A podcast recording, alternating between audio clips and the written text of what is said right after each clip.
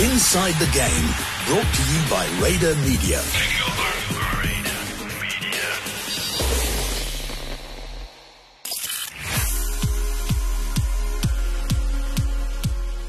Welcome to another episode of Inside the Game, brought to you by Raider Media as we continue covering the 2019 Dakar Rally. It's just gone past midnight here in Arequipa in Peru.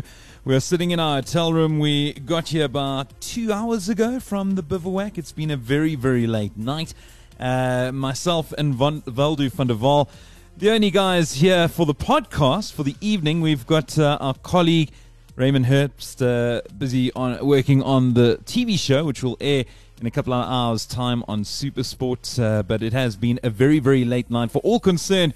Uh, involved with the race, uh, particularly for those involved with Toyota Gazoo Racing South Africa. It's been a very, very bittersweet day for the team. Nasser Al-Attiyah has taken the overall lead. That's great news. But the bad news, and the biggest of all, is the fact that Giniel de Villiers uh, suffered some massive uh, damage to his car. As a result, it looks as if uh, he won't be winning the Dakar this year. Uh, but uh, yeah, heartbreaking news, devastating news, and we found out about it uh, earlier today. Volder van der Waal, man, what a bummer. Well, good morning, Derek. Yeah, it is a it's a massive disappointment for the team. Um, and I think even bigger for, for Giniel because he was so positive going into this race together with uh, navigator Dirk von Zitzewitz. Um, I can't begin to imagine what went through their heads on that massive drive from the end of the stage all the way to Arequipa, which must have kept them busy for four or five hours. Plenty of time to mull over what went wrong and what could have been. Explain exactly what took place. In fact, before you do, I'll get uh, Giniel to do it himself because we did have a crew out there in the middle of the desert and uh, they managed to find him um, while he was trying to sort out his car. So, this is what he had to say uh, when they found him having a look at the Hilux. It looked like some uh, oil pipe or something is came off or is broken um, because there's a lot of engine oil. We lost we lost oil pressure and um, obviously you have to stop if the engine has not got oil. It, it won't run. So uh, we're just trying to see. I can't see anything from here, but um, we'll try and look and see if we can find uh, find the problem. Yeah, Derek, I think what, what he didn't really say there is why, what happened. You know, it's it's all fine and well to say there's no more oil in the engine, but something must have caused it. And it later turns out now that uh, we've had comms with uh, with Giniel himself that he was following a quad bike through very thick um, dust, the the fine dust known as fesh fesh, uh, which makes it almost impossible for, for, for the driver to see where he's going. And as we heard from some of the other guys, the, the danger in the fesh fesh is that you, you've got to keep your speed because the guys behind you can't see either. So if you slack off too much, then you stand the chance of someone running into the back of you. So you've got to try and keep going through the fesh fesh. And obviously, if you can't see where you're going, there's always the danger of hitting something. And that's exactly what happened to Giniel. Made contact with a, with a big rock. By all accounts, he was going at a fair clip when it happened um, fair clip enough to actually break the massively thick sump guard on the Hilux um, and then cause further damage to the engine from there. Um, it, it, kept on running for quite a long time after that, which is testament to, to the reliability of a Hilux. But eventually the oil ran out and the oil pressure warnings came on, and they had no choice to stop and, and see what they could do. I think what a lot of people don't realize is just how massive this race is from a scales perspective. Uh, I know we've got camera crew everywhere, we covering the race ourselves, uh, but th- despite all of that, it's hard to find out exact details at any given moment. So you and I were traveling along the road with Hannes Visser and Raymond, and oh man, it, it was so crap to to hear the words as you were following it on your phone, and you said those very sad couple of words. We're in trouble, boys, and you let us know exactly what happened. So, and as the news has broken throughout the day, more info has filtered through. And a little while ago, you heard a bit more about it, and it turned out Giniel was in an incredibly good position when this happened. Yeah, absolutely. He'd already started making up ground. Um, he'd passed Nani Roma on the timing sheets, and he really only had Sebastian Loeb ahead of him to catch um, when when this incident happened. Um, what what I also find very interesting about it is how the information actually got to us. Because as you were saying, you know, it's difficult bits and pieces. There's no coverage. Sometimes there is, sometimes there isn't. And in this particular case, it was uh, Dirk uh, von Zitzewitz who got hold of one of his colleagues in Germany, of all places, And he then sent a WhatsApp to me, and, and from there we started informing the rest of the team of what's going on. So it really is difficult to come by information. Ironically, sometimes people much further away from the race know before we do. And it was uh, funny in a bad way, though, uh, when we heard the news, and because there's so little info about it, we're we're really holding thumbs that it was all incorrect.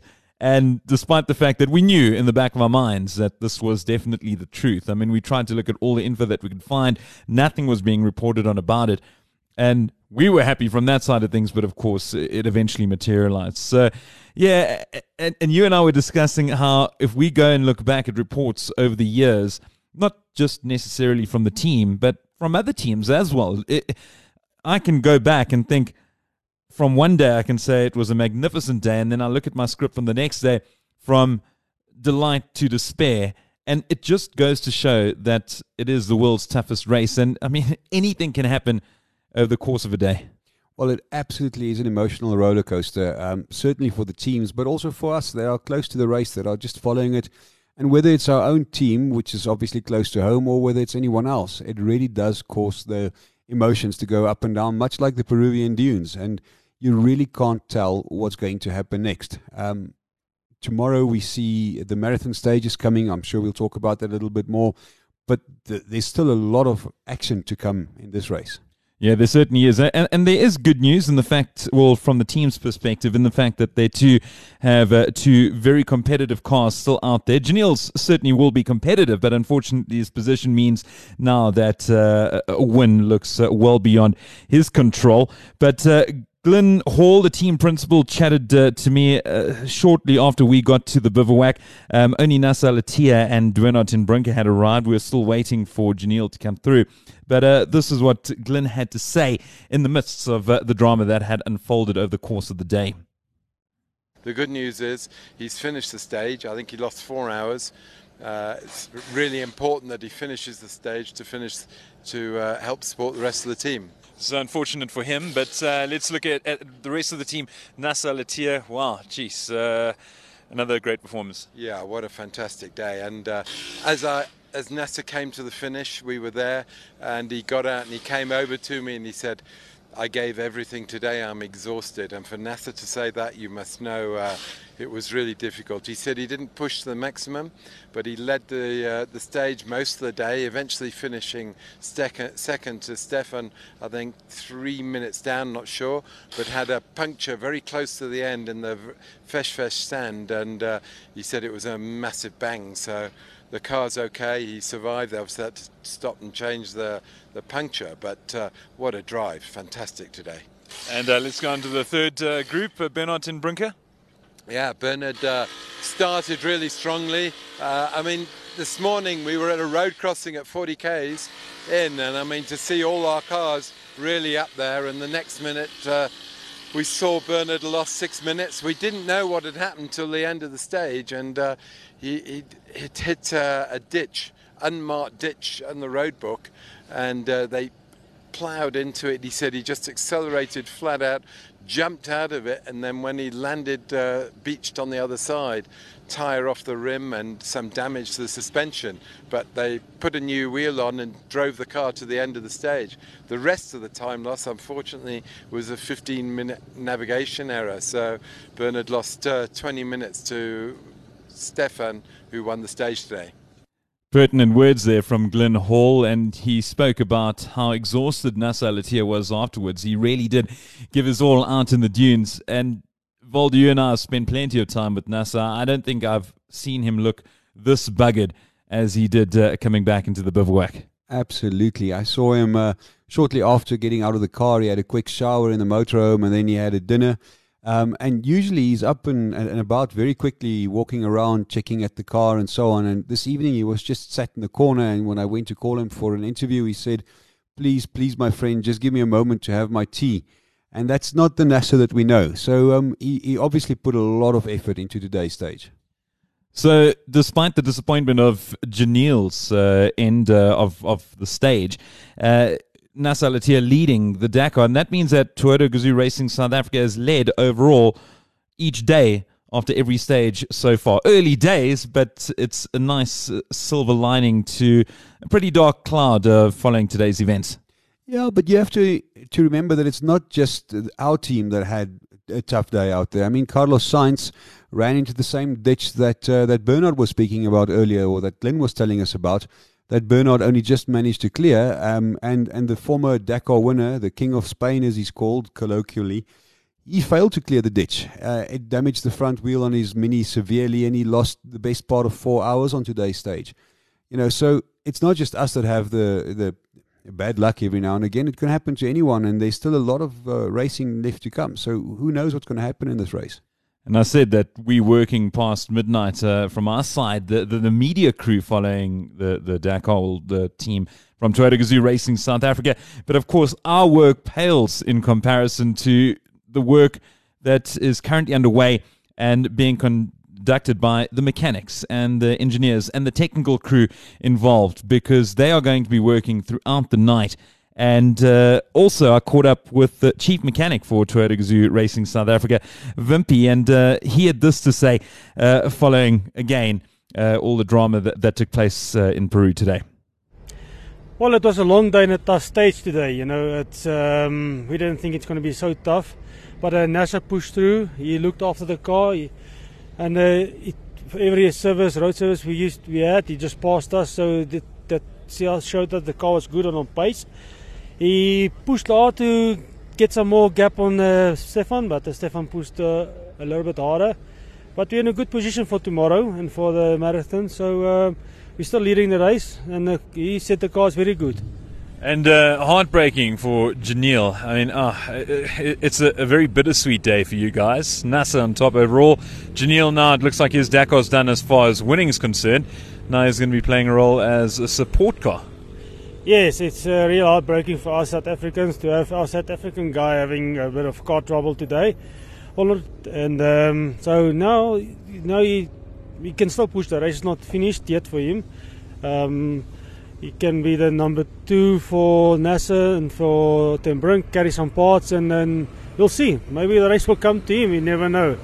Set the scene now for the listeners back home. I mean, we're in the bivouac. It's now, what, just gone past after 8 o'clock at night. And, I mean, you haven't started working yet. Well, there are two cars here. Giniel's is going to get in much later, but you've also got the support trucks uh, with everything as well. So, I mean, work will only begin in a, in a couple of hours for you guys. Well, yeah, we left early this morning at five o'clock. You know, got up and get the cars ready, and we've been on the road the whole day. With, um, we one of the part of the first service crew assistance cars following the race cars. Just got here with one toolbox. We've got our uh, number three truck. It's got all the bags and stuff in and all the drinks. And the other two trucks are still on the road. They'll be another four to five hours. I don't know. We'll have to see. But the traffic is hectic out there. And uh, all three cars are here with some skeleton stuff and maybe three toolboxes. So. Um, it's going to be a long night and a tough night, and we're going to have to push straight through to get the cars ready for tomorrow morning. Now, tomorrow you've got the marathon stage, which is great for you guys because theoretically it's it's a day off. Tell us a bit more how exactly the marathon stage works. Yeah, well, it's a small rest day for us, but a big stressful day for us tomorrow. You know, you're sitting this side, you don't know what's happening with the cars. Um, the marathon stage, regarding that, is the cars go to a stage do a stage, no service.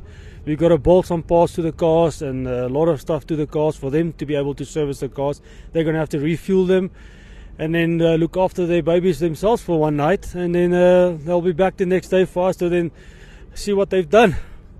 Well, good luck tonight. I reckon, uh, what time do you think you're going to sleep? I don't think we're going to go sleep at all tonight. Uh, it will be straight through tomorrow morning. I'm sure it will be an early start for those guys. I think they're opening the road, if I'm not mistaken. Um, uh, so we'll see straight through. Interesting that he said that tomorrow, the marathon stage, the fact that he won't be involved makes it even more stressful for them because they don't know how bad the cars are going to get da- damaged and they won't be able to rectify them tomorrow evening. Now, I think it's very frustrating for the service crews to sit in the in the bivouac here in Arequipa while the cars go racing off to Tacna, which is quite a long way away. And so much can happen in a day. We saw today the damage that was caused. And to, to leave it in the hands of the guys who are definitely not qualified to repair them must be extremely frustrating for the service crews. And I think they worry a lot about it. And also frustrating from our side, from the media guys, because uh, interesting turn of developments for tomorrow uh, regarding us. Now, we've been four guys covering this race start to finish. We did the exact same thing last year myself, Voldu, Hannes, Ray. Uh, but tomorrow we're going to be split up a little bit, Voldu. Yeah, the, the organizers have decided that for some odd reason I am a bit too close to the team and I've been blacklisted from visiting the town of Tacna. So I'm not allowed to go up there for the for the marathon stage, which leaves the three of you in charge of the, that operation. Um, well, it gives me the opportunity to cover things over here and maybe spend an extra day in the same hotel, which is very welcome at this point. Yeah, it's a stunning hotel. But I mean, geez, that was funny. We when we had planned this whole thing, we've got hotels ra- waiting for us over in Tacna. And uh, yeah, we fully expected to hit the ground running early tomorrow morning, go to this town that we've never visited before. Um, and it looks pretty welcoming, it looks pretty cool. Uh, but unfortunately, yeah, you were told expressively by the organizers you are blacklisted from the uh, town of Tacna. And I can just picture the scene. I thought, yeah, imagine if we were to arrive at Tacna and there's a big sign outside with a couple of faces, including yours, a big black cross over it saying, You're not You're welcome not welcome. Stay out of our town. Well, what is what is interesting is um, that the, the the mechanics have to work quite hard on the rest day, which is coming up after Tacna. Um, so the the crews race away tomorrow, and then they come back, and then it's the rest day in the bivouac back here in Arequipa. And when people hear rest day, it usually you know conjures up images of pina coladas next to the pool. But the reality is that the mechanics have a hell of a day ahead of them on the rest day. Um, and so maybe it's almost a, a nice rest day for them tomorrow if they can get the the um, mentality right and relax about it because it's out of their hands. It's not a very physical day for them, so maybe they need to think about that as their rest day, and then when the rest day for the crews come around, they're back at the job. And I tell you what, there were cities to be and to experience a rest day because now we'll be spending, uh, well, you'll be spending four days here in Arequipa. We'll be spending three because we'll have to go visit Tacna tomorrow, which uh, is going to be an exciting prospect. But uh, yeah, Arequipa, uh, we don't usually spend this amount of time in one city. In fact, the fact that we even had two nights in a few cities and are expecting a few more double ups uh, along the way as we make our return to Lima, um, that was most welcome. So four nights is very, very rare. Absolutely rare, but also a very good opportunity to get some laundry done, which is also very very welcoming on the dustiest race in the world. So um, I'm sure um, we'll we'll um, punish this place's uh, laundry service tomorrow, and um, and get ourselves set up for the second half of the race. Oh, thanks for reminding me. I actually need to get all of that sorted. Then we'll be dumping it all in your room because you're going to be here. Uh, yeah, I- enjoy the laundry uh, admin that comes with it. It, it can't be too much fun. Uh, but yeah, you, you'll be thinking of us as we're making our 400 kilometer journey over to Tacna for this marathon stage. How, how do you see it going? Oh, I worry about the marathon stages. Every year, I actually get more and more grey hair, and this is why I look the way I do, which is quite bad for a 26 year old. But um, I, I do think that uh, Nasser has the right mentality for it. He's proven himself in the past. He's, he's a wily old fox, and he's able to go at the right pace um, and not get wound up in the competition too much. So he's got to go at his own pace, and I think he has the experience now to do that. Um, I think Bernhard is in exactly the same mental state. Um, he, he'll he'll go at his own pace and make sure that the car gets there and back in one piece. And then, of course, now with Giniel out of the running for overall victory, um, he could be a very handy uh, support driver for the other two guys. So they might load his car with a couple more parts um, and equipment that they might need for servicing and so on. So I think overall the team's probably in good shape for the for the marathon stage. Yeah, very much so. So, uh, a disappointing day as far as Giniel de Villiers is concerned. As mentioned, delight for Nasser Al-Attiyah has now climbed to the top of the standings despite Mr. Dakar Stefan Peterhansel winning the stage. Toyota Gazoo Racing South Africa still very much in the running to claim their first ever victory at the Dakar Rally 2019. We've got wheels up uh, just after 6 a.m., so that's in about, what, five hours' time. I'm going to go let you get some sleep, uh, although I don't think you really need it given the fact that you're going to be lazing uh, around the hotel all day tomorrow. Oh, I wish. I've got to unfortunately follow the story from this end, and I'll be spending the day in the dusty bivouac on Glyn Hall's tail and um, listening in and looking in at what he does and what the mechanics get up to while they follow the race remotely. We're going to miss you. Oh, I won't believe you.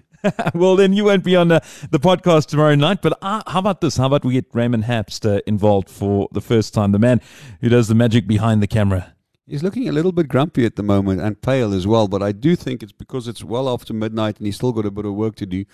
Maybe with a glass of wine tomorrow night he'll be on the podcast. Yeah, I think that's a great idea. You may see my face in front of the camera uh, for the Super Sports show, but uh, Raymond really does do all the hard graft behind it. And it's an incredible task putting together 10 minutes uh, of the show every single night after all the work, and he does it uh, with a smile on his face most of the time, although he's shaking his head right now because he really wants that bed.